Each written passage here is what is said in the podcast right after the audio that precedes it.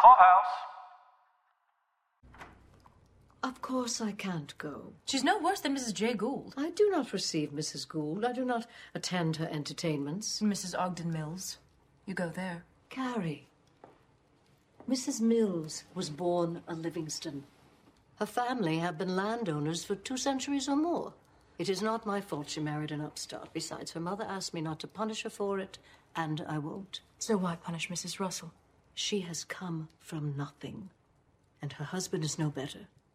You called him a force to be reckoned with. Well, it does not mean that I am obliged to sit in his wife's drawing room.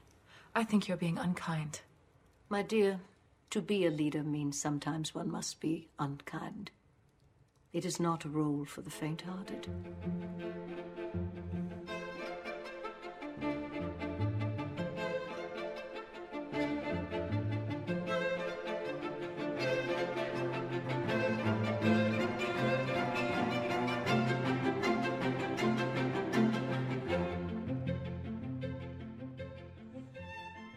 Welcome to New Money, Old Rules, the Gilded Age podcast. This is Caroline. And this is Mike. Tonight we're discussing episode 8 of The Gilded Age, the penultimate episode of season 1. This episode was called Tucked Up in Newport. It was written by Julian Fellowes, and Michael Engler was back to direct once again. I believe he is directing episodes 7, 8, and 9. I think he'll be back next week too to direct the finale. I know penultimate episodes are your favorite. My favorite to say. you know, I I feel like we just said this in uh, Yellowstone not too long ago, or 1883, just a couple of weeks ago. There comes a time in every show's life when it's the penultimate episode of their season. It's an important time. It's the penultimate, the penultimate, the penultimate. penultimate. We should have some sort of weird uh, sound effect for that one. penultimate. Penultimate. Nice. That really matches the Gilded Age. It does. I'm sorry. Penultimate. That's beautiful. Just a community note if you want to continue the conversation and get some extra history notes, please join us on Facebook in the Gilded Age fan group, parentheses, HBO series. No. Oh, that's not how to behave. Rinsky. Agnes, you naughty minx. Uh, Caroline, tonight's yep. episode theme, it jumped out at me. It, it was secrets. Secrets. Secrets. Everyone's got secrets in this show, it seems, and tonight's episode revealed some of the doozies. It deepened a couple of other mysteries, and it introduced actually one mystery, which I'm I have no idea where we're going to go with that. Here's the thing about secrets, though: they always come out eventually, so it's better to control your narrative, admit the secret first. I feel like that's the lesson of tonight's episode. Yes, always preemptively admit to it if you can. You know what our listeners should uh, make sure that they do? What? Make sure that they've watched this episode because there are going to be spoilers.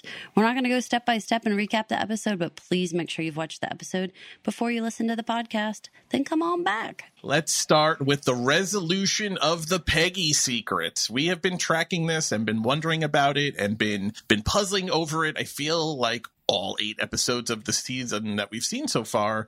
Tonight we got the reveal, and we were, you know what? I'm going to give us a gentle pat on the back. We we had deduced that it was going to involve a man, right? And once we got a name in Elias, we both agreed Elias was going to be around which her secret secret uh, revolved. And we were kind of right about it. He was a major part of her secret. Just at a high level, what did you think of the story? Is this what you predicted? Was it so much worse than you feared it might be? Yes, it was much worse than I thought it was going to be, just in terms of the the pain that Peggy was in and all the different things that she had to unravel here. You're right. We 100% figured out that there was going to be a guy involved that dad did not approve of. But after that, I never expected there to be a baby. We were told the baby is dead. She was hunting for the midwife just so she could get some closure. She wakes up and the baby's gone, snatched from her, and she's just told that it's dead. So maybe there's some motherly instinct that maybe is worrying that the baby isn't in fact dead, or maybe it's just the fact that she needs closure. It makes sense of why she contacts, why she's contracted Mr. Raikes, why her worry would be that her father would find out if she was using a, a person of color as their law as her lawyer, and would get back to him because it seems like he was involved in the entire cover up of the whole thing. Really devastating. Let's listen to her unfold the tale. You've waited long enough.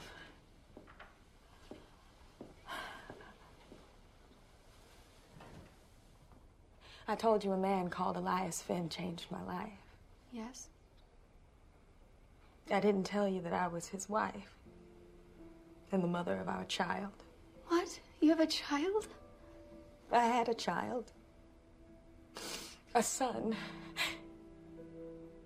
In fact, I nearly died in childbirth. But when I finally came around, he was already dead. After that, my father took me back to New York. So this didn't happen here? No. I met Elias in Brooklyn, but my father didn't approve. For him, Elias had no prospects and was uneducated. So when I saw it was hopeless, we left for Philadelphia. By the time my father found us, I was married and pregnant. Now, on top of being a devastating story, I think this does a good job of explaining why she has so much anger towards her dad. One of the things that we've wondered about her story was whatever it was going to be, why generate so much animosity towards her father? Justified? Now that you know the story, is she completely justified in how she feels about what Arthur did? Yeah, especially because he hasn't come around at all. Like he still isn't supportive of her despite the fact that she's back here in New York. And, you know, it's just, ah, uh, he's got a one track mind. He's, she's got to follow his path and his path only. When her mom Dorothy says things like at the end of the last episode, like "Don't cut us out, we can work through it. Don't cut us out," and then at the end of this episode, she's you know she's explaining that your father is going to have a problem. You move back here and you want to continue working at the Globe. You know, I'm glad Peggy just didn't fold up. She said, well, I can move out again. You know, she's not going to take anyone's bullshit. She's certainly not going to take her father's. But man, I mean, yeah, he's just unretractable, not backing down. He's not given an inch doesn't seem like he's had a whole lot of sympathy for her situation. This whole idea of just move on I mean, it's not like it's not like you fell down at the baseball game and you tell your kid to get up and like walk it off. Yeah, she thinks she's lost her child, and his and he and and and now her husband was taken away from her. So, and his advice is just move on, just forget it. It's crazy. I mean, it's so insanely dismissive of her, her feelings, all of you know, the just her life plan. You know, in general, he does not care. He only has one idea about her. This is impossible. I do not see how they will possibly ever make amends. Do you think they possibly can? I can't. Unless he gets on board trying to help find the midwife. So the reason she's in Doylestown is because she got information that the midwife had moved from Philadelphia up to Doylestown. She couldn't find her there. That's how she met Marion. Mr. Raikes' report here, this final note that gets intercepted by Armstrong, and we're going to talk about that bitch, was that he couldn't find it. It seems maybe Arthur would have a lead. The only way I think he could ever begin to make inroads is if he gets on board trying to help her in this mission of finding the midwife so she can get some closure. But I gotta tell you, I don't see him being open to doing that. It no seems way. like this has been a completely done and dusted affair. He doesn't want to talk about Philadelphia. He doesn't want to think about anything to do with Philadelphia because if he did, if he if he felt anything like that, wouldn't he have already done it? Wouldn't he have said, "I see you suffering. Let me help you in some way"? I just don't think he cares like that. I think he is willing to have her be sad and have her be upset, provided she is following, you know, the life's path that he wants. And other than that, he is not going to assist, which is just crazy to me. I don't know what would possibly change his mind, but I, I it is not happening anytime soon. This is sad on so many levels. It's sad because almost dying in childbirth is terrifying. Waking up after almost dying in childbirth and to be told that your child has died and you never get to see it. I mean, Agnes and Ada wonder aloud was was the baby christened. She has no idea. She can't answer these questions. She never she never got to hold her. She never got to interact with the baby. She has no idea. Is is horrible and and terrifying and and a parent's worst nightmare. And then to have your husband run off uh, piling on. And then to be told get over it move on don't deal with don't think about it just forget about it and restart your life. How much can a person be expected to take? And when it's your father that is literally you know cracking the whip and and driving forward all of these things uh, how could she ever why would she ever want to reconcile with him? To her he's got to appear the biggest monster. So i've been thinking i was thinking about that. And i was thinking back to the episode where marion comes and has that awkward interaction at the house. Dorothy Dorothy and Arthur, after Peggy has left, have this discussion. Miss Ellen, can you fetch my gloves, please? We haven't had my birthday cake. You're welcome to join us, Miss Brook. You're very kind, Mrs. Scott. Happy birthday and many happy returns. Yes, Mother, many happy returns, but we're going now.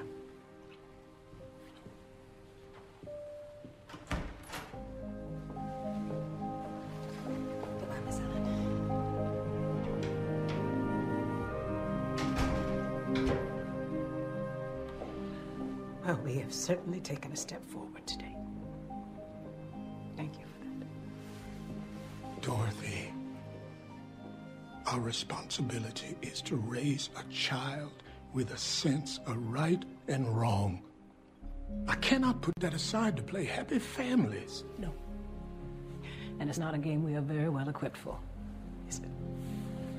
Arthur, I don't think you're teaching right or wrong here. And you're nor you're teaching you're not teaching love, you're not teaching empathy or sympathy Or respect in any way. or yeah, respect or common courtesy or decency. You're you're failing across the board. I get and I you know, and I was on board an extent when we listened to that clip. I remember saying, I get Arthur's POV here as a dad trying to instill good values in your kid against a tide, you know, that that may pull them away. But I, but I remember tempering it that he would have to find a middle ground or else he would risk losing his daughter and his wife altogether. Now, knowing what he did and, and how his role in all of this and all of her trauma unfolding, that clip seems like such bullshit. It seems so insincere. He's just a megalomaniac power controller. It 100% feels like uh, you are glossing it all over and making it sound like, you know, she was like 13 years old and not married and ran off and did all this crazy stuff. And you're just trying to rein in this wild child, not a married woman, you know, who had a baby. Like, this is not, it's not what you wanted, but it is not like going against right and wrong and all that stuff. Like, there's nothing wrong about it. Also, that clip is from episode four, not episode five. Like I said before, I apologize for being wrong. Uh, that's a perfect segue, though, about painting the wrong picture on a story. Because on top of everything that Peggy has to talk about in this episode to Marion and finally tell us, the viewers, what her story is and what she's been through, she's only in this position because her hand is literally forced by Armstrong, forcing her to come and tell her story to Agnes, her employer, which it's just the worst. I mean, Armstrong is really just the worst. And I know there are people out there. It was just in our Facebook group this week, be like, "Oh man, that's that scene with her mother really made her a sympathetic figure." No, fuck her, fuck that bitch. I hate her. This is this is the pinnacle of why she is a horrible woman. Let's listen to this clip where Agnes finally gets involved. And this midwife, did she bury the child? Did anyone christen him? Oh, that poor innocent. I don't know because I never found her. I hoped Mr. Raikes could help me, but he wrote and told me that he couldn't trace her island. So that was the letter that Armstrong read? Well, I was concerned. Silence. You will have your turn. That was the letter. Of course, there is much in your story that Armstrong did not glean. She said you bore an illegitimate child whom you then abandoned. That's not exactly. I find now that you are a married mother whose child died. I've lost children. I know what that is. You do, Agnes. And we should have. Yes, yes, but now we must decide what to do with Armstrong. I was only trying to protect the reputation of this house. I could say the same. You may go. Oh my goodness, Ada's little voice when she's like, You have Agnes. I was like, Oh my goodness, little sweetheart. Like, my heart was breaking across the board for everyone in that room. Like, Except for Armstrong. Except for Armstrong. Definitely not. She was kind of in the doorway, so I'm not counting her in the room. like, I really felt like everybody was just raw in this scene. Armstrong has no excuse. The second Raikes handed it to her, I was like, no, like this is going to be terrible. Same with you. As soon as he gave it to that devil's pincher fingers with her horn tail and pitchfork, I was like, no. Yeah. And the way she's gloating when she's uh, they are down for tea, and she's like, "Oh, we've all got secrets, don't we, Peggy?" oh, oh you bitch! So horrible. Burn in the hells of the hellfire. I like that it backfires on Armstrong. That Agnes not only listens to Peggy's story and is supportive of it, but can can empathize. I've lost children. I know what you're going through. Not everyone in this room can can say that. I can say that. That is a bond between Agnes and Peggy that no one else in that room, as far as we know, can can share or take part in. Armstrong didn't plan for that. Just like the prejudice comment from last week, she sees when she was saying, you know, I'm worried about her scribblings, Peggy's scribblings in the honor of the house. You know, Agnes sees through it and says, you know, you're not protecting the honor of this house. You're you're besmirching the honor of this house. As long as Armstrong has been in this house and as much as she knows Agnes. And last week she'd already gotten that smackdown. Why in the world did she think this would be a good idea? That she thought going into Peggy's stuff more, continuing into this, like, man, I just felt like this was really a misstep on her part. I don't know. She's just so hell bent. And she's one of those people who just, we talked about blinders last week. Right. Sometimes when people just have this idea and they're just going to keep barging through, even though this really makes no sense for Armstrong to stir up trouble when she just got told to knock it off. She thought she finally had the smoking gun, right? Oh, I get it. But I'm just saying, boy, does she not know Agnes because this didn't turn out that way at all. It's almost like she was new and didn't know Agnes and didn't know how she would respond, even though she had already protected Peggy once. So I was like, oh, boy, you just really don't get it. How long is she here for? And why is she here at all? Because she performed a great service for Miss Marion. I'm going to bed. Good night. I think that Miss Scott seems nice. Which is all you know. Yes, it is. And I'm sticking to it until she proves me wrong. That's all very well for you to say, but they're coming up here now to take our jobs. She's not taking anyone's job. See? She'll disrupt things. I told Mrs. Bauer, but she wouldn't listen. Maybe we need a bit of disruption. She's been knives out from jump. That's from episode one. She has had it out for Peggy, she finally thought she had the smoking gun. This this this harlot, you know, scarlet woman of of bad morals with her unwed child. You know, this bastard child that she's That brought she into the world. abandoned. Right, right. I mean, just painting mm. like the worst, like Dickensian like woman that she could kind of think of, which brings us to the question that I think fans are going to wrestle with and have a problem with and struggle with is. But at the end of the day, she still has a job and Peggy is out of the house. It's such a feeble excuse that, because it is just, I don't want change. I don't want to have to deal with having to figure this all out to such a huge detriment. And at first I thought that Peggy would say something like, I wouldn't stay no matter what really changes. Like I need to move on. But when she says, I'm not going to stay with things as they are now, it like so opened the door as if like, if you just got rid of Armstrong, I could stay. You know, it wasn't like this, like hundred percent I'm leaving no matter what. It hurt my heart. And yeah, I think a lot of people are going to be very angry and it doesn't really make sense. For as much as Agnes has defended Peggy and told Armstrong to knock it off, Ada doesn't like Armstrong. It's like, you know, why do we have to keep doing this? It does really give a lot more weight to the Agnes will do whatever it takes to stay like status quo, no matter how ridiculous it is. Can I persuade you to stay, Miss Scott? I can't. Not the way things are. Really, Miss Ada's right. It ought to be Armstrong who goes. Seems very feeble on my part. I couldn't let you do that. It would be too disruptive. I'll be just fine. I hope we can end on good terms. Of course. I remain very grateful for the time you've let me spend in this house. You're an impressive young woman. Not everyone will support your ambitions, to say the least of it. But you are strong enough to manage that. Thank you. I'll try to be. And now you'd better go if you are to catch the last ferry. Goodbye, Mrs. Van Rhijn. Goodbye, Miss Scott. And may God bless you.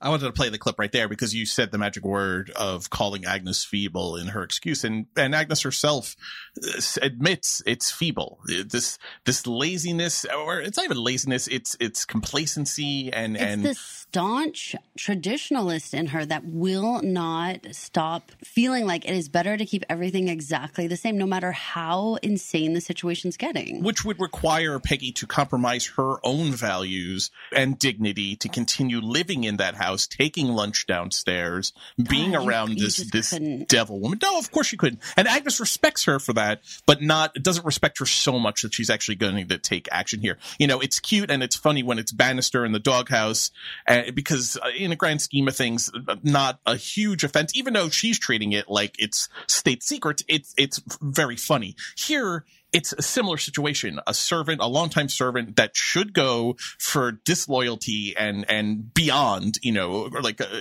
uh, crimes against humanity. You know what or what Armstrong's done here, and she's also getting to keep her job. What do you have to do to get fired uh, from the Van Rhijn household?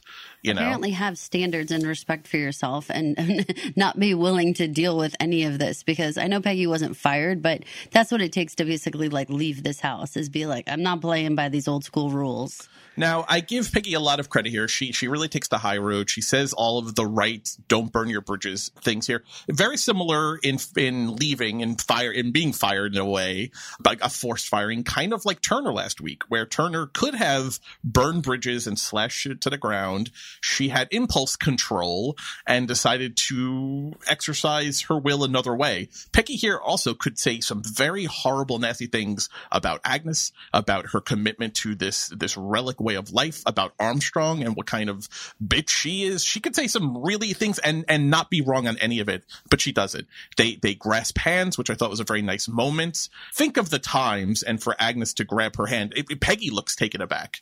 You know, she's mm-hmm. like, "You get you're holding my hand." Like she kind of gives her that kind of look. You know, and she has nothing but respect. Even when she goes to her mother's house, she's a little snarkier, you know, about it when she's relating the story to Dorothy to her mother. She says, you know, she let me go versus getting rid of the old bitch or whatever she says. She doesn't say bitch. she says the old she, bitch. she doesn't say bitch. That's my word because I I'm I'm fired up right now. Um, but she's a little snarkier. But even then, she still has the grace and commitment to Agnes to say that her mother sounds like Agnes when she says you're full of potential. You just need to go out and seize the world. She says you sound like Agnes. You sound like Mrs. Van Rhijn, and you know, Dor- which Dorothy takes you know in stride and says, well, then she can't be all bad, kind of thing. Peggy's great. She she's she's too good for this world. She's too good for these people. She's too good for this world. I'm sorry to see her leave the Van Rhijn employment. Uh, what what happens to between her and Marion and their friendship? I mean, in the end, we were friends. She tells her mother, which is a big thing. You know, we still have Peggy coming back to get her stuff, so that feels hopeful. I think that Marion will do anything she can to keep a hold of Peggy. She does know where Peggy lives, so that feels positive. Other than that, though, I don't know why Peggy would reach out to Marion. I could definitely see Marion reaching out to Peggy. Axis. No, you're totally right. Perhaps, you know, it is going to be something that she's going to hang on to. I just think that I don't know how close that Peggy would want to get back to that whole household. That's some toxic stuff she just went through. She didn't want to have to share that story with anyone, much less Agnes and Ada. I mean, it was one thing to just come clean with Marion, but God, to have to deal with like telling everybody that's.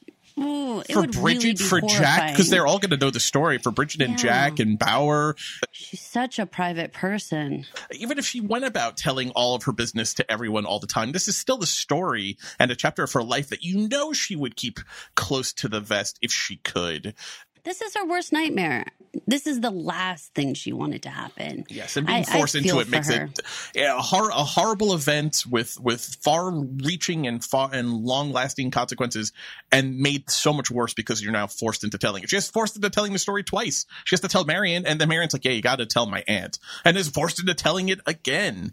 Uh, interesting that Ada was so forceful. Was that interesting to you that she was so forceful in her dislike from Armstrong? It's it's rare to get Ada putting on a stern, cold voice.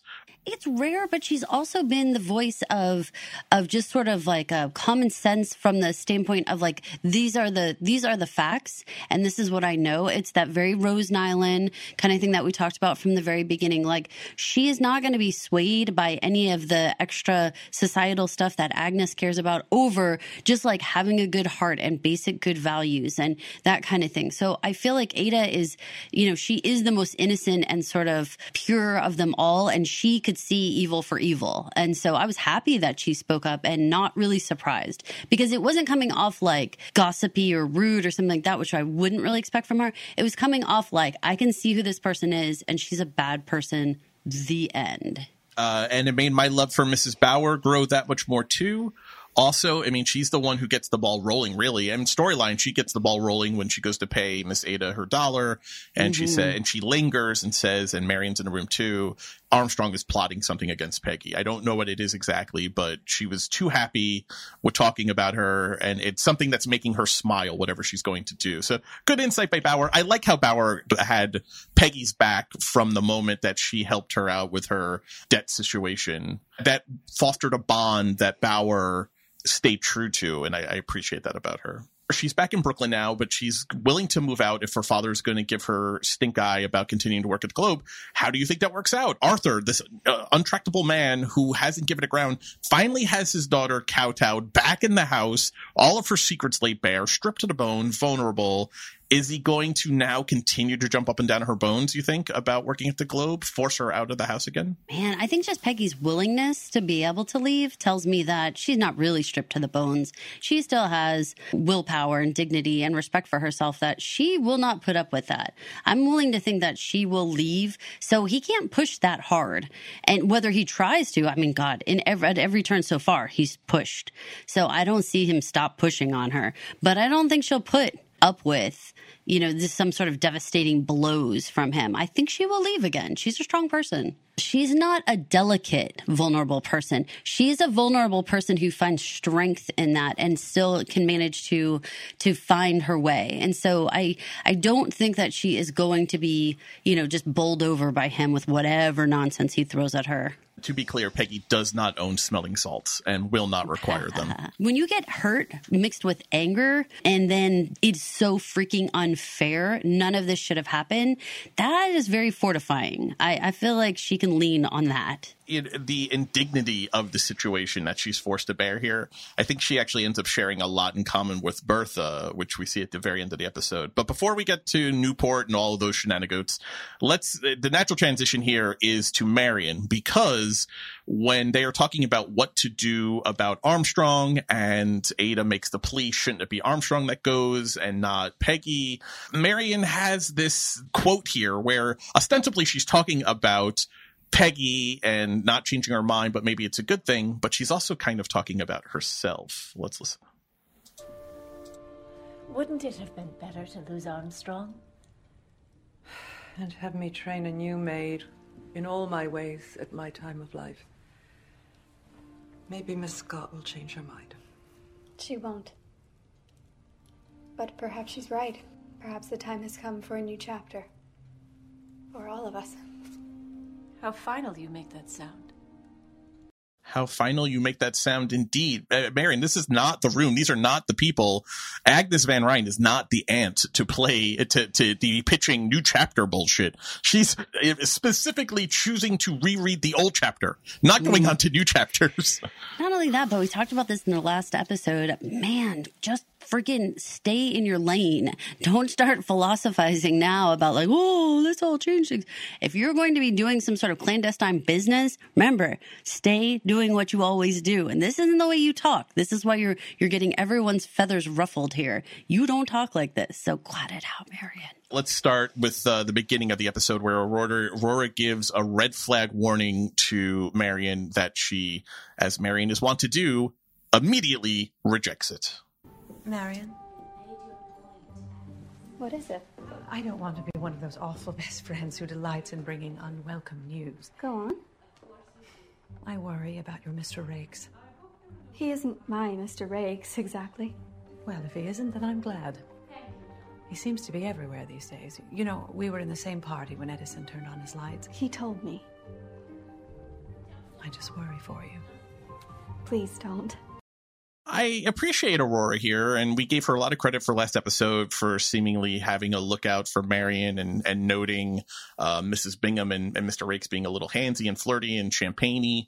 But damn it, could she be a little more specific here? Make, make it harder for Marion to reject your red flag warning that you're trying to make her aware of. Did you think that too? Like uh, some more specific? yeah, I just here? like vague stuff like that where they're like, oh, maybe I should be like looking around. Like, what? Just tell me the tea, man. Just Go look in the drawing room at 3 p.m. Wow, yeah, you know, yeah. I don't like any of that business. Like, I just want to know what's up. Now, I feel like Aurora is trying to walk a line because she doesn't want to be casting aspersions, and obviously she doesn't want to malign, you know, Marion Marion here, so I get it, but Marion needs to hear this stuff. She wasn't there. At least just give her like the facts, you know, and not just sort of like a fluffy version of it. Or or maybe Marion asks a follow up, be like, uh, "Well, that's pretty vague."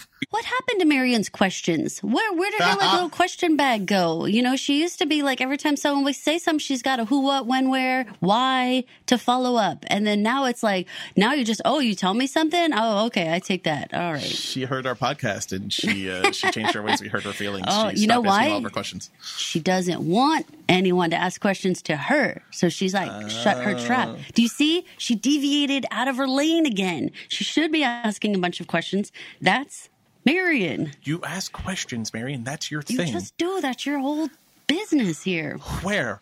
What? When? Why? What do you call this? yeah, I- at least a follow up is you're you seem like you're giving me this warning here, but your evidence that you've only proffered so far is that he's everywhere all at once. Bitch, I'm trying to help him with that. Uh, so, do you have something more specific you'd like to tell me? Like, is it just the natural follow up? But no, of course not, because she doesn't want to know anything bad, right? She's That's the deal. She's not going to ask any questions because she doesn't want any information. last week she told Tom that it sounded like he was trying to convince himself, right, of his love. Whenever she does this stuff here or doesn't act or, you know, willfully ignores these red flags, it feels like she's trying to convince herself of her feelings and, and how true their love really is. The worst possible outcome of this is the is of course the bad book of choices, right? You and I joke all the time about uh so many shows it feels like the adventure, you know, choose your own adventure book, but all of the choices are bad. Uh, she chooses the worst possible adventure by taking Aurora's advice here or warning here and forcing her into decision to agree to marry him. Right? Let, let's play the clip where she goes and uh, talks to Peggy. This is some classic bad logic of youth. Are you busy? What's happened? Nothing. Except I think I know what I intend to say to Mr. Raikes. Which is? Only that I'm ready. I wasn't sure before about eloping, but Tom thinks that Aunt Agnes will never come round until after the wedding. I'm happy if it's what you want. I'm surrounded by doubters. Aunt Agnes, Aurora Fane. The only way to silence them is just to get married and have done with it. You can't leave everything up in the air indefinitely. And at least that's a decision. Kids, when someone says, I'm happy if that's what you want, if your next words are, I'm surrounded, so I have to get married to shut them all up, that's not a good answer to the question of if it's what you want. She really hasn't ever decided her own feelings here. It is only on defense that she's doing this, you know, and that's so sad. That is not why you should be doing anything. Not get married. Good lord. She is saying to Peggy here, I'm going to marry him to shut everyone up. I am tired of Aurora's doubting. I'm tired of Agnes. I'm tired of Ada. I'm tired of all the doubting. So I'm going to get married. And, you know, Peggy says, well, it's a decision. Which I mean, like she's being a good friend here insofar as I support your girl because it's maybe what you want. Listen, you're someone who your friends ask you and I come to you. exactly like that sometimes, where I'm like, that's a thing that you're doing. Right. I want to ask you though, is this the time to for for real talk friendship though? Like we've seen Peggy give to Marion, or is this the right tact in this case where Marion is taking this position of I've made a decision. I, I have to be Peggy and say, I have had a situation where I was in love with someone. The people closest to me disapproved and made it so difficult, and I had to run away. And so I know what this feels like. So I think she's seeing herself in Marion. And no matter what Tom is actually like, no one 100% really knows, even between these two women, they don't really know what Tom's like. But Tom has helped Peggy and has been generous with his time and, and has tried to answer questions and stuff like that. So at this point, I think she's just trying to be the person she wished she was telling these things to back when she was trying to figure out what to do with Elias, you know? I think that's what I'm I'm seeing here. She just wants to have someone support Marion because she wasn't supported when she was in the same predicament. especially given what Peggy is going through in this episode, I think that makes a ton of sense. Yeah, I mean, she's back in that old moment, right? I of mean, having no one on her side, right? Yeah, and plus it's not a healed situation for her what's going on with with Elias and and you know that whole situation. So she's very like raw right now. So I got to think she's like make your decisions, girl, and stick by them and just freaking do what you want to do cuz lord knows, you know these people are never going to give up trying to steer your ship for you. I'm shocked that Mr. Raikes wasn't in Newport for for the weekend plans that everyone's having so much fun. It seems like the mm. exact thing that he would be he would be at, but I guess he has to wait around for this marriage question, which Marion tracks him down at his office, and they have this discussion where they've decided to elope, the most romantic of marriages. Have you thought about what I said? At Mrs. Chamberlain's? You're right about one thing. Aunt Agnes is never going to change. I hate to make her unhappy, truly. But she won't change. Not until after the wedding, at any rate. She'll come around when we're married, but not before. So this is the moment. It's time to take matters into our own hands. And elope? People have before now. But if we elope, won't I have ruined your reputation? Won't I be an anchor around your neck? A very nice anchor around a very willing neck. Please, Marion. I know this is right. Just as I know we'll regret delaying when we could have made it happen. Isn't it romantic when someone tells you that you're a very nice anchor around a very willing neck? Yeah, but the part that like got my little like like hair up was when she was like, "You're right about one thing." Like, oh shit. that would imply she actually doesn't agree with the majority of things you've said. No, I don't think she agrees with any of this. She's you're She doesn't, but to tell him that, I'm like, oh. I mean, she told him last week she's agreeing to marry a guy that last week she said, "I don't think you really love me. I think you're just trying to convince yourself that that this is what you want." But let's Oh, do it, baby. I- listen, I feel so bad for her. I understand that she is feeling so pushed. And we have to remember, he gave her that weirdo, you know, kind of situation where it was like, if you love me, you'll marry me. Not only that, but if you don't, there's all these side Oh, yeah. and things that are going to catch my eyes. Okay. So then when Aurora comes in and says, I've been seeing Tom all over the place, At the wouldn't side that, shows. yeah, it would basically like reignite that fear and be like, oh shit, like you're totally hanging out in sideshows. If I don't lock this down, it's over for me. He basically already warned me of that. You said it perfectly. You said it perfectly before I played that clip. She is acting from and is always acting from, at least romantically, a place of defense. When you're just reacting instead of acting the way she is, your decisions are never the ones that you wish you could have made. They are just reactionary. They're not thought through. You're just being pushed into knee jerk reactions every single time. And it becomes like a cycle. And that's what she's doing here. She's just reacting to situations. All right. Aurora's telling me now enough. Agnes is telling me enough. I'm going to get married just so I, I stop listening to them. I have to marry him because, because he's going to cheat on me otherwise. So I've, so I'm reacting to that. I've got to lock him down. It's just reacting. She's not acting with, with forethought. She's not running towards Tom. She's running away from all the doubters. That is Well said. textbook. Don't do it. textbook don't do Don't it. And do the it. thing that was making me even crazier in this episode, and it was just a little moment, but it's consistent with all of the little moments we've seen them have. Larry Russell, when him and Oscar meet Marion outside and they're getting ready to go to Newport, uh, Larry has come by with the carriage to pick up Oscar to head to the train to go to Newport. He's so kind and sweet to her on a human level that no one else, including Mr. Raikes, has treated her that way. And I'm just sitting here like, look at my boy Larry. He's got these puppy dog, this whole puppy dog thing about him. And I get that's not for every woman. And, and women do like a man who's decisive, right? Think back to that first clip with Mr. Raikes where it's from the episode two, where he's at the door and he's like, I go after what I want, you know, like with like red meat in his mm-hmm. teeth. And like mm-hmm. women are into that. I get it. But you have Larry here. This is classic. This is why good guys go bad. It's because the nice guys like Larry, they're just, they're not even, they're just used like doormats, right? They're, they, he's not even on her radar, it seems, which is heart crushing to me. He's so sweet to her in there. He, he's so shy. He doesn't know even what to do with her. And she's in, he's invisible. He's, she's just like, where is the guy who's ultimating me? Like, get him, go get him from the sideshow. I gotta marry him. You know, like she doesn't even see Larry. Ah. Got bigger fish to fry right now. She can't see Larry. She's got to go get her man from the sideshows. She's Mhm. got to put her aunts in their place by marrying this guy and, and his and her cousin. See, I like the interaction between Oscar, Larry, and Marion because no one was romantically interested in each other.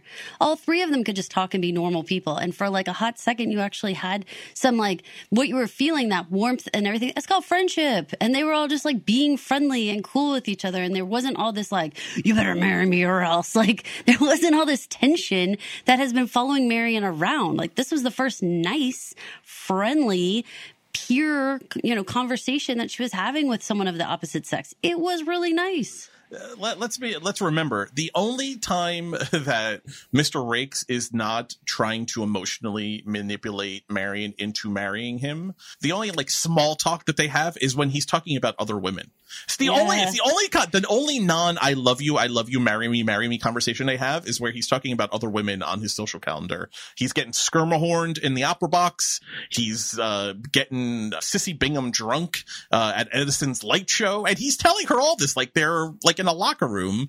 That's that's their small talk conversation. That's like their their non wooing conversation. What are we doing? What are we doing? I don't even know if there's wooing. There's just proposals and demands and kind of threats. Yeah, it's it's like uh like hit her with a club and drag her to the cave kind of wooing. So Well, I'm scared for this elopement biz. I mean, how do you feel? Do you think they're going to go through with this? Do you think that Marion will be able to to hold out and actually be able to to even follow through on such a plan? Or what do you think? Or is this a season two?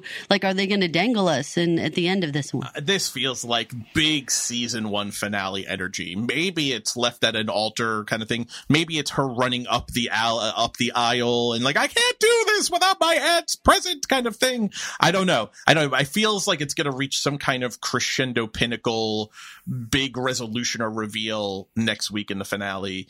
Uh, Marion is not a backer dower. Is that a backer downer? She's committed to doing it. I don't see her running away. I don't. I see her going through it just out of spite, just out of out of honor to her word. I don't. Yeah, I think honor to your word, not spite. But yeah, honor. Well, I mean, she's getting married. She's agreeing here under her logic that she's giving to Peggy. It's a little bit out of spite. She's not using the word spite. Isn't that a synonym for I'm tired of all the naysayers and the doubters? Oh no, I think spite is doing something that hurts the other people. I think in this case, Well, I think I think it's going to hurt her aunts. I think she's doing it out of feeling like she's backed in a corner. This is what I I, was agree. talking about last week when I said Agnes has to be careful about playing these games with people, about saying, "Oh, I'm going to take everything away from you," and testing people and doing all this. It's a it's a bad idea because she does have recourse. There was things she could do. This is one of the worst things she could do. Uh, Agnes's entire plan is is revolving around her certitude that she understands that Mr. Raikes is not the kind of man. He is a backer downer. That his social climbing status will not allow him to make this match. So, and, and I and I agree, he is the weak spot. I think if this falls apart, I think it's because of him, one way or another. I think she is the kind of person, honor to her word, her own code, the rules that she lives by. She has said this now. I think that's why she has wrestled with it. How many episodes ago was it at the Torch Hand where he proposed to her in Madison Square Park? How many episodes? Four episodes ago now that that that happened, and she's finally given uh, her her answer. She has taken the due deliberation. She has left him waiting for an answer. So now that she has made the decision and now that she has pulled the trigger, I don't see her backing down. If it doesn't happen, I see it's being because of him. I agree with you. I also think of the two characters, he is far more unpredictable. His head is turned very easily. His attention span of a gnat. I 100% think he could just get another invitation that day and put it off or do whatever, you know, where he doesn't have any real need as much as he's saying he wants to close the deal. Really anything else could keep him busy that day. It's true. It's, it's going to be like, Marion, we've got to get a loop by 11 because I got a sideshow at noon. if he were to have gotten an invitation to Newport, he'd have been like, I got to get to Newport. We're going to have to do this when I get back. Something like that. You know, like it's just that simple. He's so unpredictable. Right. It would have been would- like he would have brought the strings with him, put him, set him up in a corner and been like, Marion, I love you. I love you. Marry me. You've got to give me an answer. I love you. I'm going to Newport. I've, I've got, I'm, I'm shacking up with Mamie Fish. In Newport. I've, I'm going to be her boy toy for the weekend. But when I get back, I love you, and you've got to marry me. Basically, yeah. Yes. I will be gone 10 days getting stuffed up in Newport. But when I get back, you and me, baby. I mean, that's kind of like Mr. Mr. So Riggs' it feels right. Like if a better invitation comes along, dude's not showing up. That's how I feel. Guy's a walking STD for sure. Unpredictable. Let's head to Newport. We've talked about Newport a bunch, and I think a lot, uh, a lot of interesting character development and interplay and watching Bertha on her long, long ladder. I mean, this is the next step, right? Getting to Newport. This is where the rich play at this time in history. I loved all of the historical things that they dropped in this whole section of the episode. If you head to our Facebook page, there's going to be stuff on Chateau sur Mer. There's going to be where John Adams is staying with the Wetmores. That's a real place. We're going to have information about Beechwood, the Astor's house that we see and hear about in this episode. Stuff about Bellevue Avenue, which really was the avenue to live on if you were in Newport at this time. But overall, what did you think of this whole Newport section? Did it live up to the hype? Did Bertha handle herself well with Mamie Fish and all of the other circus atmosphere aspects to being up in Newport? Well, I think Newport in general was super fun. It looked like someplace I would want to hang out for sure. And I think that Bertha did a great job. I mean, it's really all about her managing her relationship with Ward, first and foremost. But she did a great job with Mamie Fish. I mean, she was completely harassed the whole time. Anytime old Miss Fish could say something a little bit, you know, looking to poke the bear, Bertha handled it very, very well. So kudos to her. I think that she knows she is just like a step away from her goal so far, she's managed to keep everything cool, cool, no matter what people are throwing at her. Why aren't the rest of you playing? I expect they're enjoying the sun. Nobody talks about anything else but enjoying themselves. Isn't that what we're here for? Not me. Dear Mrs. Fish, you're so contrary. How is your husband doing, Mrs. Russell? I'm sorry? Aren't they putting him on trial over that train crash? I thought that was why he stayed in New York. If it were, I would have stayed with him. Oh, so he's not in trouble? Not in the least, but he has too many meetings to be able to join us. He likes to be thorough. Oh, I see. Mr. Reynolds, go and fetch me a drink. I haven't bungled it, have I? Oh, no. She'll like you the more. Mamie Fish doesn't just do creepy doll parties. She likes to play with her human food too before she eats it. She's super aggressive in that scene. When she turns around and steps at Bertha, not me. I care about it. Like, I was like, you're to, what are you doing? Like, you are invading her personal space. But Ward says you're, you're doing perfect. Yeah, I mean, she kept it very cool. And Mamie is a slippery fish, I tell you. Yeah. She's somebody who's just going to keep coming at you. And she does back off. Like, if you say something good and it's like you volleyed it back, she's willing to just back off and like retreat and then come back again. So she is just having fun. This isn't really like she's trying to take down Bertha. If she takes down Bertha by chance, then Bertha wasn't worth her time and deserves getting taken down. But if Bertha can survive the volley, I think Mamie likes the play. And it's kind of win-win for her. She either is savage and reduces the person to tears and then she wins, or the person goes toe to toe with her and then she has fun, right? But that's kind of what Aurora says in the clip during the dinner, which, uh, the tenacious compliment scene. Uh, let's play that clip too, because I think that's really where Bertha gets the confidence that she's, she's made the right steps on this Newport trip. Your mother looks very gay. She had some good news from New York before we left. What's this, Mrs. Russell? Good news from New York. Has your husband got off? No, no. He just wanted to wire me how well things are going and send his best wishes to all of you. Hmm. So tell me, Mr. McAllister, have you persuaded her to buy a place here? Or better still, to build one? I can only show Mrs. Russell the options. I would not claim to have persuaded her to do anything. She's tenacious. I'll give her that. Smile and take it as a compliment. It is a compliment. If you knew the number of times she's pretended I didn't exist. And now here I am at her table because I'm tenacious, just as she said. And because you amuse her more than she thought you would. You've amused her more than she thought you would. I love people like that though in some ways. Like I don't want people to like come at me, but I don't mind like volleying back and forth. Like there is something that makes me feel alive when I'm doing that with people. Oh, for sure. And you know, it's it's you've done it a million times, right? Where you're just kind of there's some barbs in there, but it's all in good fun. I admittedly like to play with my food. I know you do. I, I I am more Miss Fish than I probably care to admit, um, and I don't make any apologies for that. I think it's interesting in this scene. This is the first time since Ward has met Bertha that they haven't been next to each other at some sit down function. Uh, It almost felt wrong because he was down by sitting to Mamie, uh, Mamie's right hand, and she was at the other head of the table, sitting with Oscar and Aurora. I was kind of surprised she was at the head of the table. Well, remember, this is a dinner explicitly for the new people. I guess she's the highest, right? She is the highest ranking of the new people. She she is literally the one bringing the new people entourage. I think that's how. well, how. and we all know that Ward likes to be next to the gossip, so he's not going to. Well, he probably could head the other end of the table, and that would actually make a lot of sense.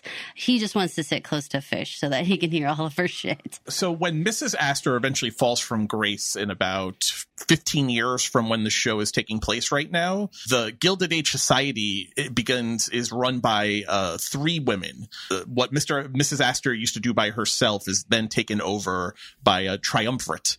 And Mamie Fish is one of them. Alva Vanderbilt is one.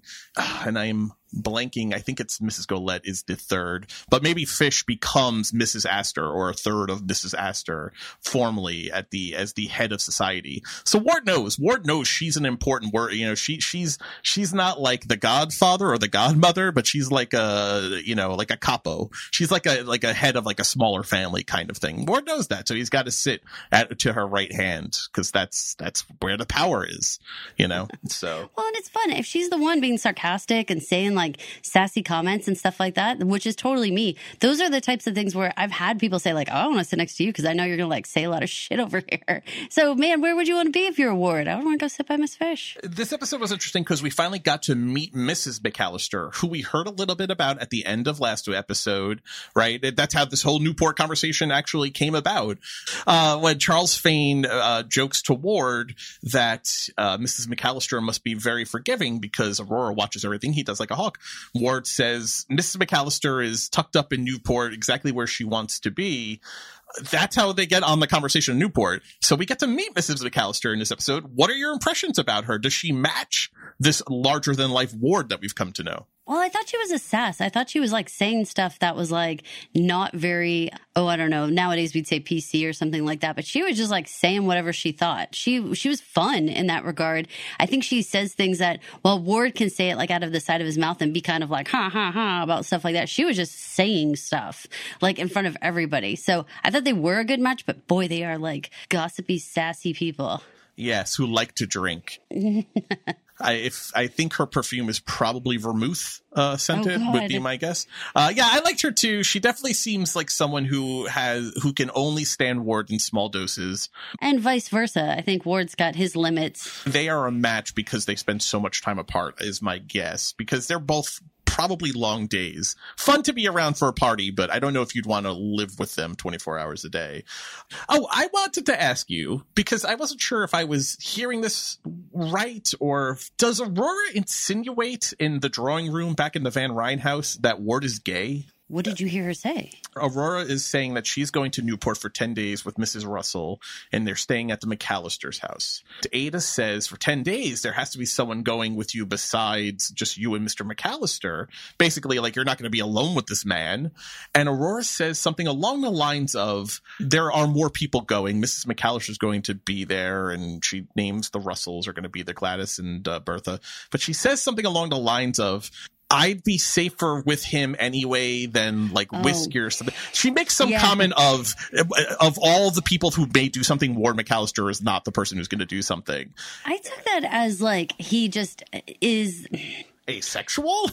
kind of. I don't know if it, it was a, a comment on his sexuality so much as just he isn't looking at it like that. Like we are all just like gossipy, like people that hang out and like laugh with and stuff like that. He isn't going that direction.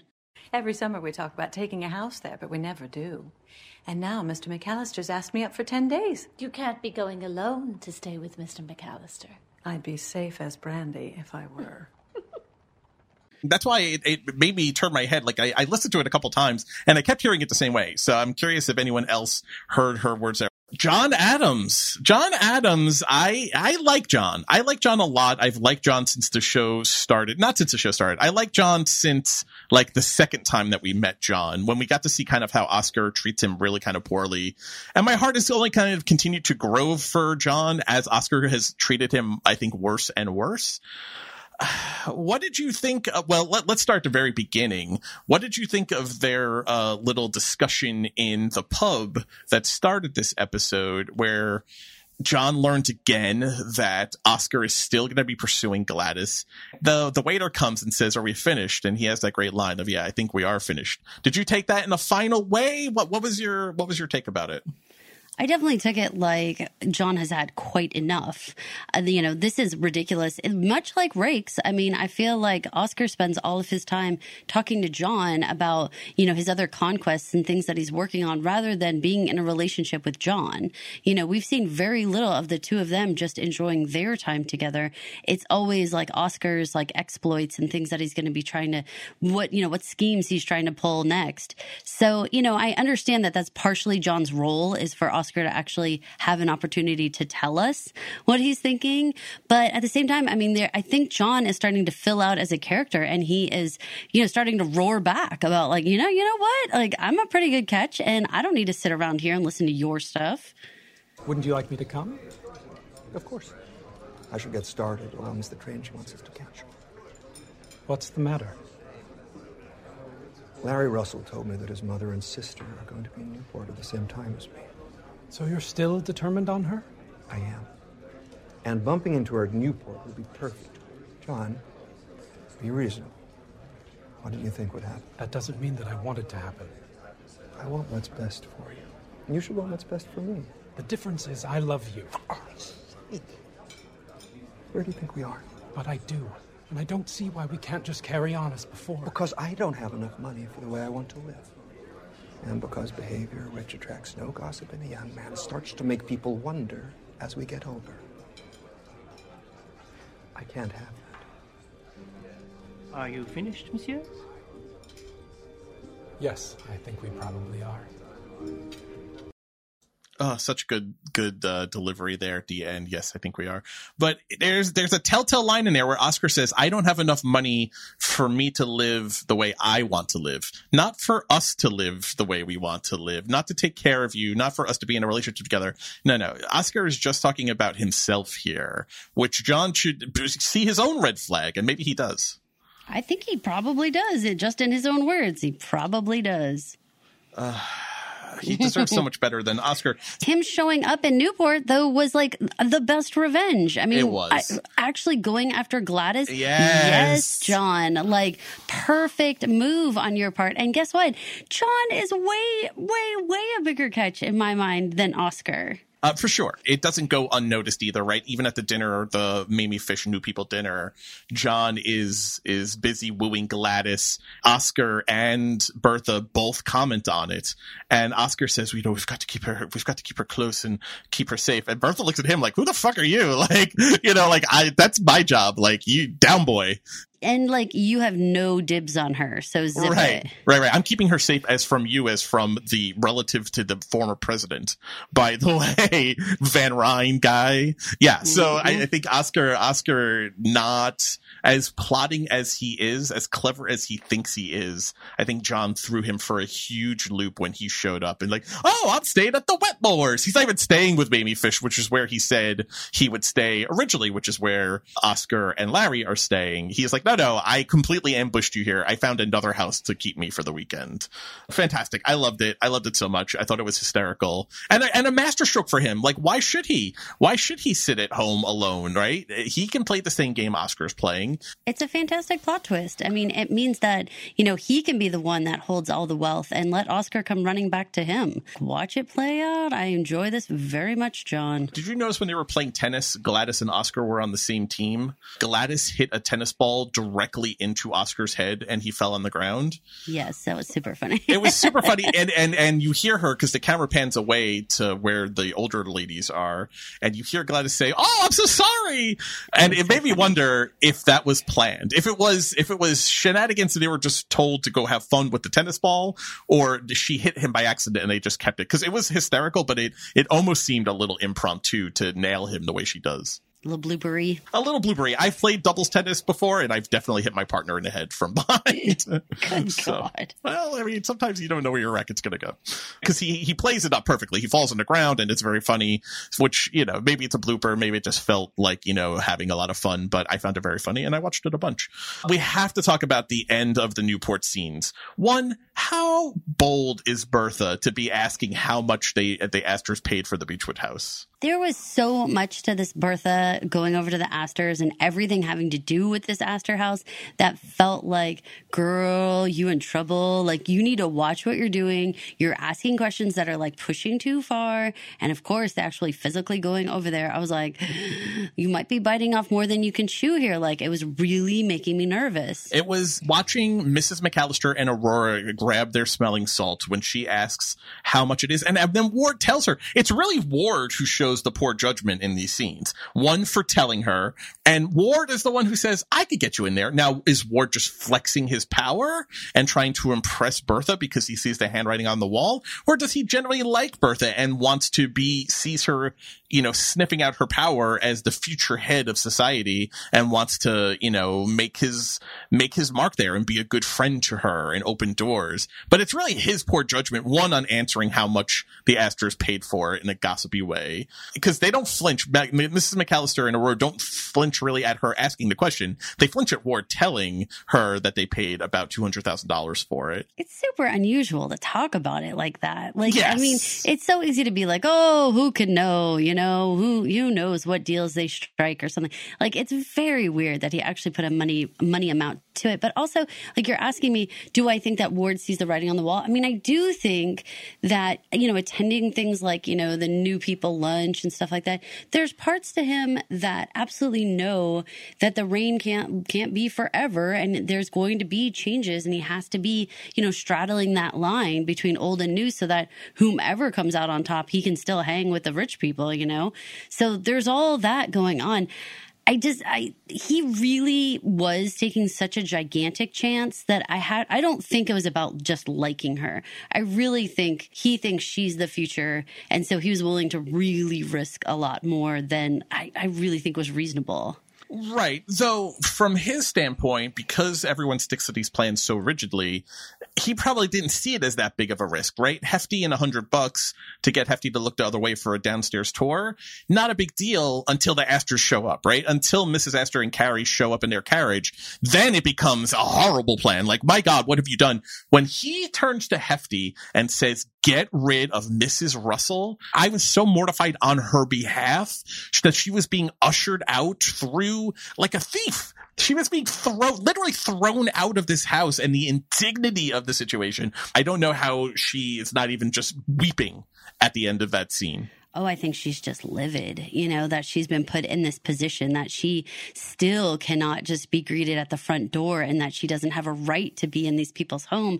The way that they filmed it was extremely impactful. Every time she turned around, there was like another servant doing something disgusting or, or menial or whatever that she was just like, I cannot believe that this is the people I am having to keep company with. And when she was like shoved out that back door, you can tell the ground was like muddy or something because she actually kind of slips forward. Oh my God. I mean, her face, oh. I, as as she's being ushered out and she's doing, and the camera is like popping ever like a new thing in her face, and It was like a haunted house. it was like a haunted house, but it just showed like she almost seemed disoriented. Like, what is happening to me? I own a palace. I own fucking Versailles in Manhattan, and I'm being shoved out where they're plucking the chickens.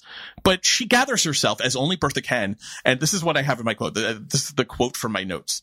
The look of fury and indignation, capital F, capital I, on Bertha's face is one to not fuck with as we go into the finale next week. She looks like if there, if you could see closely, there is fire coming off of her body. It reminded me back to episode one when she's like laying on the bed and her face just turns to like stone and you can see her eyes just get so pissed off. Like, mm this is, this is not how she's going to be treated. And she's come so far up the ladder that I think this was like getting kicked in the neck and like being sent all the way back down, you know, all in that moment. Like she knows she can recover. She knows this is going to be okay, but God damn, she climbed so high. This should not have had to happen to her. Watching this scene was particularly impactful coming off of the conversation that Carrie and her mother had had the night before in Carrie's bedroom when she pleads, she's trying to plead to her mother to change her mind about the Russells that she, so she could attend the quadrille, which is not something Gladys doesn't know is in limbo now, but it sounds like that Carrie may not be able to participate in this quadrille with this new friend that she's been practicing with that she's been making and seems to legitimately enjoy. Let's listen to Mrs. Astor how she really thinks, what she really thinks of Bertha and the Russell's money. Of course I can't go. She's no worse than Mrs. Jay Gould. I do not receive Mrs. Gould. I do not attend her entertainments. Mrs. Ogden Mills. You go there. Carrie. Mrs. Mills was born a Livingston. Her family have been landowners for two centuries or more. It is not my fault she married an upstart. Besides, her mother asked me not to punish her for it, and I won't. So why punish Mrs. Russell? She has come from nothing, and her husband is no better. You called him a force to be reckoned with. Well, it does not mean that I am obliged to sit in his wife's drawing room. I think you're being unkind. My dear, to be a leader means sometimes one must be unkind. It is not a role for the faint hearted. We talked about this in a previous episode about, you know, heavy is the head that that wears the crown and that's the situation with her. Like she's fine with not being liked by everybody because she's got these standards to uphold. What I was most surprised about this entire scene was actually how much she was willing to answer to Carrie. I thought that she would have a lot more like you listen to your mother, you know, it was very like thinking to Agnes and like I'm making a demand. This is a direct order. Like I wasn't hearing any of that verbiage out of Mrs. Astor. And I was quite surprised that she went back and forth with her daughter and didn't really have like that, you're going to listen to what I say at the end. She was much more open with this relationship she has been no with Carrie, and not once have we seen them interact where she has put Carrie in her place. But few people, like we said, like George, few people are at that level and are willing to have to take any kind of back talk. Or no, they're not willing to volley with the underlings. So I really was like, wow, she she has a lot more patience for this situation than I expected just thinking about this whole clip, and I think it's a genius clip for an underlying theme that we've had on this podcast that Mrs. Astor and what she does with society is her business. And she treats it as if she is the head of a large, powerful company. She is the George Russell of her empire, and her empire is high society. So listening to her talk is exactly how George would talk about business and how we've seen George talk about business with Thornburg, with the aldermen, with anyone who steps in his way, with Miss Dixon, uh, with Ainsley, uh, Mrs. Ainsley in this episode, uh, you know, AKA uh, Mrs. Dixon in this episode. I mean, how, how he talks to people who threaten his business is how he, as how Mrs. Astor is talking about the way she has to execute her rules of society and who she lets in and who she doesn't. You know, it's, it's not for the faint of heart. The faint of heart, I mean, it, this is not a game for weak uh, for weaklings, right? That's uh, George and Fane talking to each other. Can't cry if you play the game, right? This is how Mrs. A- this is Mrs. Astor's kind of words too. This is her business. She is the head of this company, this empire, and she's not going to apologize for it. Why is she so solicitous of Carrie and and and talking to her rather than just giving her edicts? I think it's because the same way George assumed Larry would take over his family business and had to learn how to run it. I think part of that is Carrie, Mrs. Astor is, is grooming Carrie to be the next generation. Mrs. Astor knows that she will not be here one day and that society has to be run by someone. And so she's giving this lesson to her daughter. I mean, it's at her expense of her friendship, but it is also an important rule for how you have to run the family business. And the family business for us is society. So that's why, that's why I think, cause I, I think it's a great point and I, I thought about it a bunch I will go with you on that, except I have to add, she still does not have to give that lesson with such a kind tone. True. She does not have to have this level of patience. We saw George interact with Larry about business and stuff like that. Guess what? George doesn't talk like that.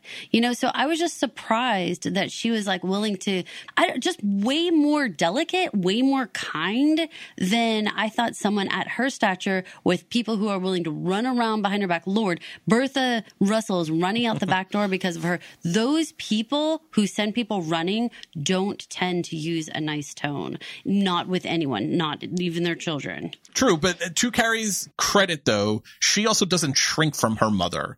I don't think Ward would make the same plea uh, and complaint to Mrs. Astor that Carrie makes here.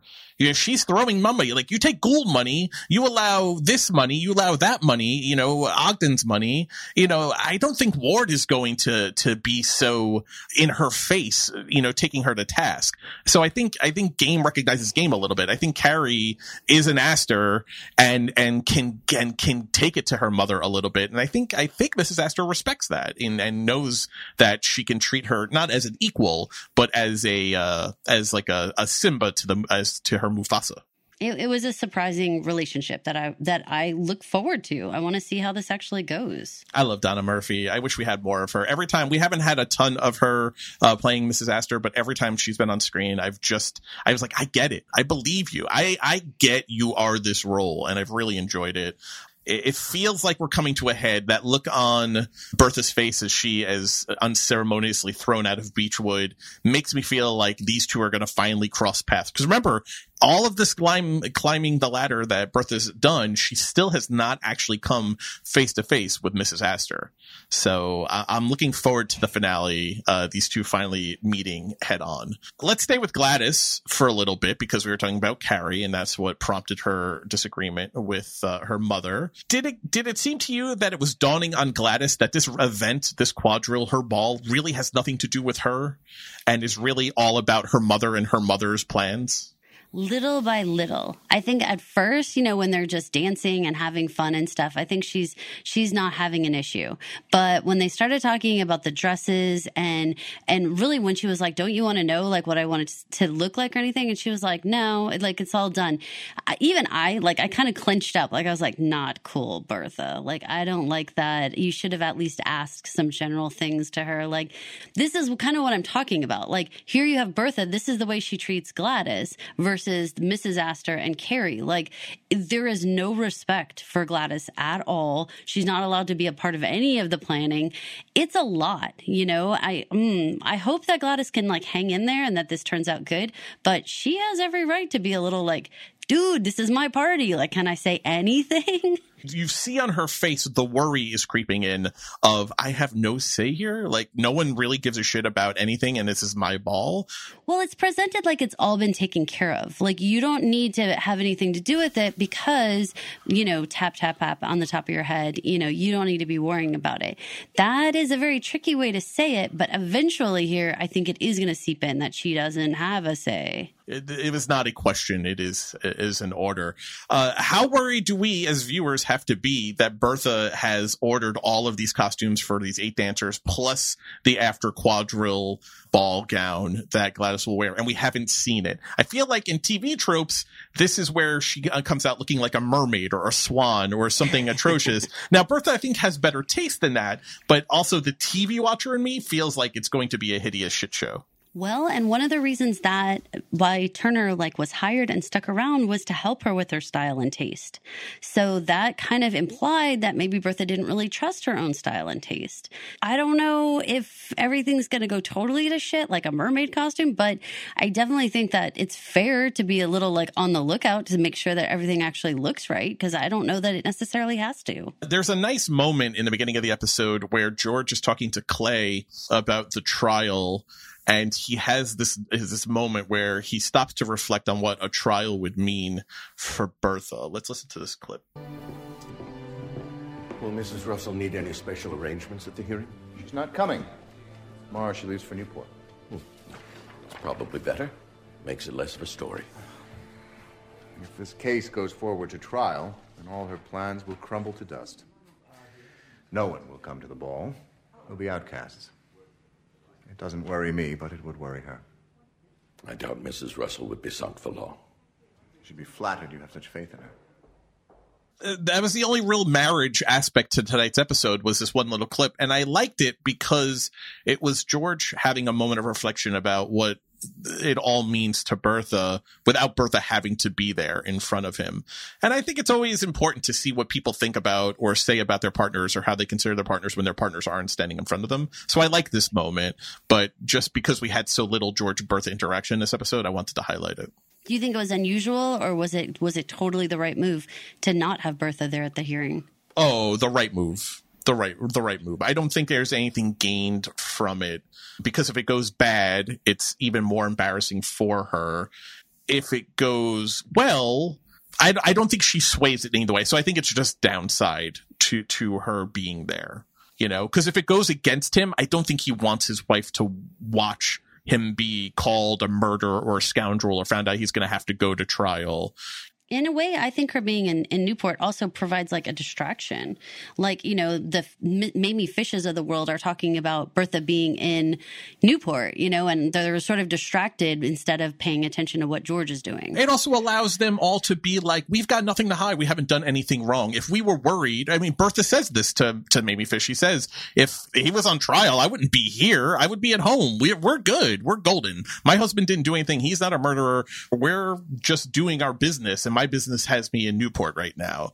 I, I think it's a smart PR move smart. that we have got nothing to worry about. Otherwise, obviously, I wouldn't be here in the fun and sun at the casino and tennis with you, Mamie Fish. I would be home supporting my family, kind of thing. Right? Stay in your lane. Keep doing what you were doing. They won't attract any attention.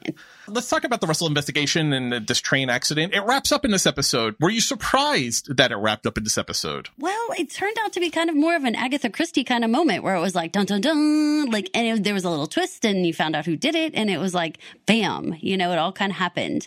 So yeah, I was surprised there wasn't seemingly any like loose ends or anything to deal with. It was just very cut and dry, and it all came out. I like that it revealed itself like a murder mystery. Uh, you know, you and I both recently saw uh, Death on the Nile, uh, uh, Agatha Christie uh, movie adaptation. And so, uh, at least for me anyway, uh, me and Tom have been in murder mystery crime solving mode. So I like this aspect of it because we got to solve the crime before we knew before George and his lawyers did, right? Because we got to watch the interaction in Bloomingdale's of the stenographer going by the name Dixon, buying expensive gloves, a stenographer, you know, at George's company shouldn't be able to afford anything in Bloomingdale's. What is she doing there using this name Dixon, which we know is the tainted name of the company in the trial?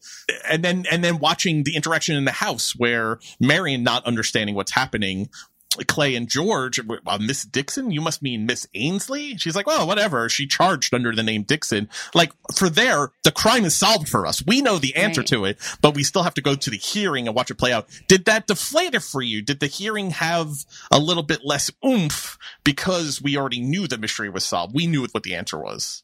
I no, because I was excited. Like as it was going, I was like, "Ooh, ooh!" Like I was really like I was like pointing out the, like to the screen, like, "Oh God!" Like it's totally that lady. We knew it was going to be like one of his, you know, aides in some way. Whether it was going to be a servant, it was going to be someone at work. Like we knew other people were going to be at play here, and there was that sort of like time factor where it's like she wasn't in the courtroom, and they were kind of waiting around, and we didn't really have the information yet. So it was like, like we she had to step foot, and then it was like, "Oh God, yes, she's there." Plus, good God, when Dixon shouts out like. Is there anyone else you are familiar with? No? Mr. Dixon, will you please stand? Do you know this man? No. You're quite sure of that? Quite sure. Then why were you seen together in the department store Bloomingdale's? That's not true. I think it is true. No, it's not. I have it on good authority. No, I used his charge account, but we weren't there together. Shut up! And when precisely did you give the note to Mr. Dixon? After the crash had happened. He'd written it a while before, but when I read it, I could see it might be useful in the future, so I kept it. You knew what Dixon was doing. I guess. This was not the first time he had appropriated money meant for another purpose. I never knew the details. Only the fact of his dishonesty. Why was the note actually written? Mrs. Russell had used the Herter brothers for some of the decoration at their new house on Fifth Avenue. So Mr. Russell got an estimate from them to renovate his office. But in the end, he thought they were too expensive, and he went elsewhere. Well, that's one question answered. Mr. Russell, you are exonerated. You may go with your reputation intact. That's in, so important to hear at the end of that, right? Because if there's going to be a byline or a headline in the newspaper, it's got to be from Georgia's standpoint, Russell exonerated, honor intact. I, I love that that whole scene, and I let that clip play. I, I edited out the Bridget stuff in the middle of it, uh, just so you could hear the whole clip because it really just is just making neat little bows. Everything getting tied up all the way down to the note, which in fact was a real note. It was just from a different reason. It was well done. I think that it, it was like its own little murder mystery type thing, like all like in this like just a couple minutes, really. I mean, and it all played out. It was it was fun, and it, as a viewer, it was like there was all the the like excitement and drama of the shut up. Like I enjoyed it very much. And I love, I love the lawyer, Mr. Lou. Uh, no, it was Mr. Brand. I think was the lawyer who was who was uh, questioning her. You know, he's like, uh, "You were seen together." No, we weren't together. I think you were. You know, he's just baiting her into saying that she used a charge account under his name, which of course, I mean, she did, and she admits it. And that's what prompts her. Shut up, you know, for good God, woman. But um, uh, by the way, the Herter brothers, who are referenced in that, they're the ones who gave the too high estimates for uh, George's remodel of his office were actually an interior design company, uh, like one of the first fully dedicated interior design companies. They existed in the 1800s. Uh, We'll have all of their information uh, on the Facebook page, um, but they had as their clients like all of the new money families. They had Morgan, Jay Gould's family, Ogden Mills. They represented all of these people. I think they did they did work for the Vanderbilts. Um, so they were an actual interior design company at the time that someone like Bertha would have used. So just a nice little attention to detail uh, on the show's part. As much as I enjoyed the hearing, I gotta tell you, George's justice, George's vengeance. I love when they let his eyes glow red and you get one of those goddamn Morgan Spector's beard starts talking and laying down the law about the way things are going to be. I get so fucking excited. And, uh, yeah, it, it didn't disappoint. What did you think of his, uh, well, let's listen to the clip and then we'll talk about his, uh, his smackdown. What do you want? Want me to say how sorry I am that I ever did such a thing, Mr. Russell? Did you think it was right before? And now you're sorry because you've been caught? I believe you should go to jail, Miss Ainsley. But whether a jury agrees with me or not, I will tell you what I have decided would be best for you as a plan. Anything you want to ask of me? Good. I will keep abreast of your movements. And whenever you apply for a job above the rank of the most menial servant, I will inform your superiors of your history and make it impossible for them to employ you. You may scrub floors to earn your bread, but nothing more. You don't mean that. I think you know that I do. I think you know that I do. I think we do know that you do, George. I think that's exactly how you will spend your days scouring the want ads for, for jobs that Mrs. Ainsley may apply to in the future so that you could show up. I think that's exactly how you're going to be. That punishment was wicked, but well earned. I mean, this woman was evil. She knew what was going on and she turned a blind eye. And the, the horrible thing is, we saw her like interacting with him. She was totally normal, nice, friendly, laughing, blah, blah, blah. Like a loyal, like a loyal servant Sorta. to him. right. Well, on his face, right? She tells him that you're going to win the fight, right? When he takes on the alderman, she's the one who brings the papers after the crash to talk about the press coverage. Other than Clay, she's the only other Russell Consolidated uh, Trust employee that we have seen a lot of. She has been a staple since the beginning of the show. It was a lot, but you know what? He he has to do what he has to do, and he has to make sure that these people respect him and that nobody would ever do this again to him. It's the Thornburg law, right? He has to make an example and spend the money to make an example of Mr. Thornburg so that no one else tries to fuck with him in the future. This is how George, this is how George does. And I, I gotta think it's effective. People are going to be hesitant to steal money from him or cross him inside the company or outside the company after seeing how he's going to take her to the woodshop. Let's circle back to secrets. We have talked about Peggy's secret. We have talked about Miss Ainsley, aka Dixon's secret. We have talked about Marion and Mr. Raikes' elopement secret. But there's still plenty more secrets to be had in this episode because now we have to shift to the downstairs intrigue. We haven't talked too much about Jack and Jack and Bridget. What did you think of this character development? Again, we're at the penultimate episode of season one. We're running out of steam to introduce new plots and new characters before the end of the season. We only have one episode left. What did you think of this development of learning about Jack going to the cemetery? We learned he lost his mom and his aunt and the aunt's baby in the Peshtigo fire of Wisconsin of 1871. His father has died. He doesn't have a relationship with his two brothers. A lot of Jack exposition in this episode. Did you like it? Was was this you were interested in Jack? Did you did you get what you needed from from this episode? We certainly got a lot of information and a lot of background. To be honest with you, I was a little like everything else was going on that was way more exciting with the Russells.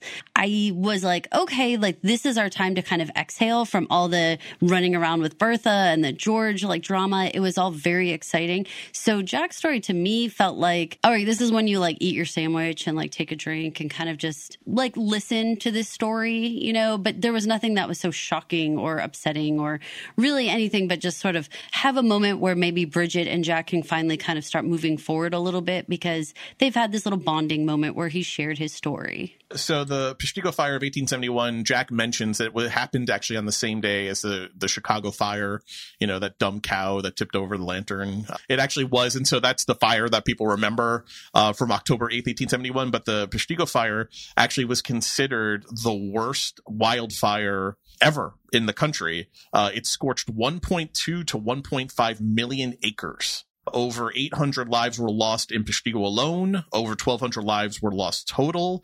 It did about 160 million dollars worth of damage at the t- at the at the at the time, which was about the same amount of damage as the Chicago fire. It burned 16 other towns down.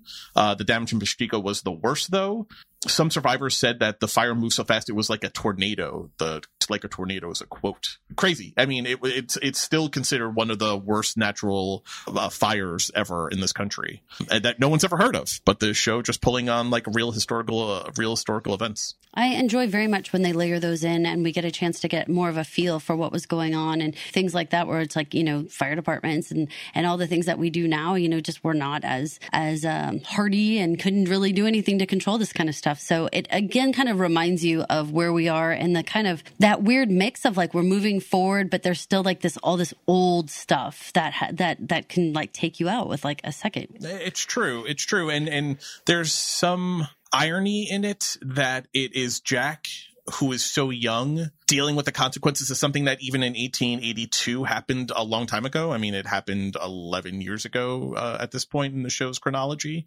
There's something tragically sweet or tragically ironic about it. Uh, what do you think overall of Jack and Bridget? This this was a plot line that they introduced with them going to Pastor's Theater to watch the Lantern Show, and then they kind of dropped. Then we learned a little bit about Bridget's history, and maybe that's why she was so standoffish to Jack. But they really haven't revisited that. Does this whole plotline feel like season two fodder? The introduction of there are two other Jack's brothers out there. Uh, also, I have in my notes maybe that's a season two thing. Do you think we're going to revisit these uh, these two young kids? Absolutely. I think that Jack having this like confessional kind of moment with Bridget is super important for them to actually be able to move forward. She was treating him very much like he was just this outsider stranger trying to make a move on her and stuff like that. Now I think having bared his soul and and exposed that he was actually, you know, carrying these flowers to his mom and stuff, that's very sweet. You know, there's there's a lot there that I think that Bridget can work with to try to overcome her own worries and and actually give him a chance. So I look forward to season two, Bridget and Jack a nice little Bannister moment here is it occurred to me Bannister, who has been so stingy with people getting days off or leaving early the entire season, because it's actually come up quite a bit, especially from Jack. Can I leave early? Can I have this day off? Can Bridget have this day off? He doesn't give him any guff at all in the couple of times that he takes off early in this episode. And it occurred to me, Bannister must know. And I thought that was a nice, sweet moment that Bannister must know why he's asking off early. It's not that he's going to try and get a girl or do something, you know, of ill repute. Because why else would he not be giving him a problem? He's actively saying, no, no, it's okay for you to go.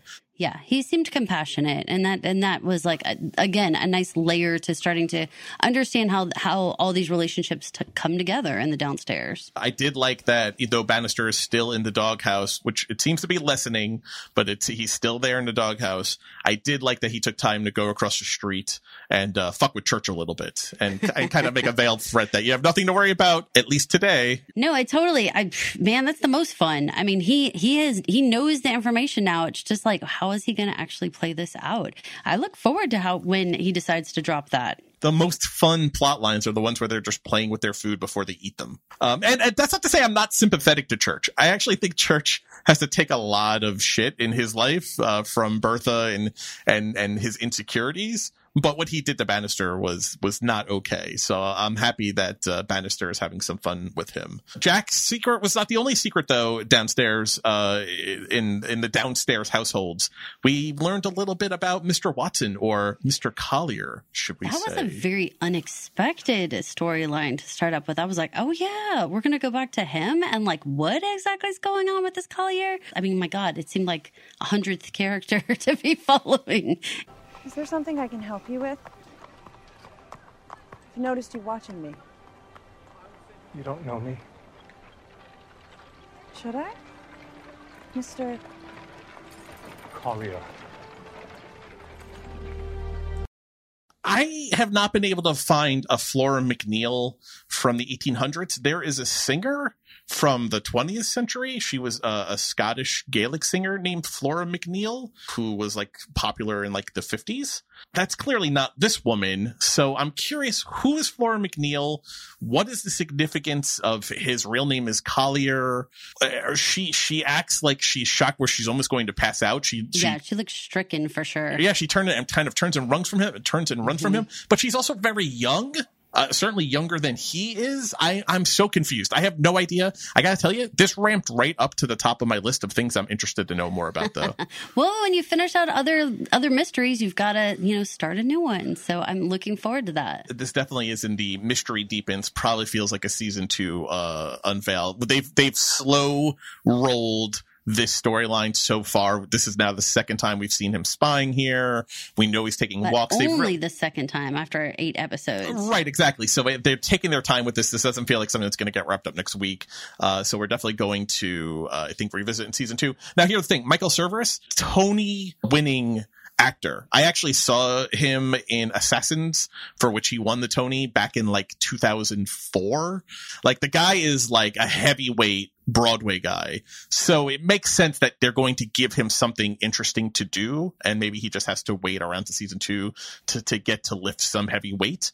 I mean, he's not Audra McDonald heavyweight Broadway or, or even Denée Benton but he's pretty much he's kind of a big deal. So I, I think they're going to give him something pretty interesting or meaty to do uh, on the show. Is my guess. That's exciting. We need some more mysteries to to start back up. So this was definitely a mystery deepens, but we had the introduction of a brand new mystery. We see Monsieur Baudin arguing with an unidentified woman out in the middle of the street. What is it with these people having these arguments in the middle of the street when everyone is watching all the time? Where is he supposed to go? I guess an alleyway. I don't know.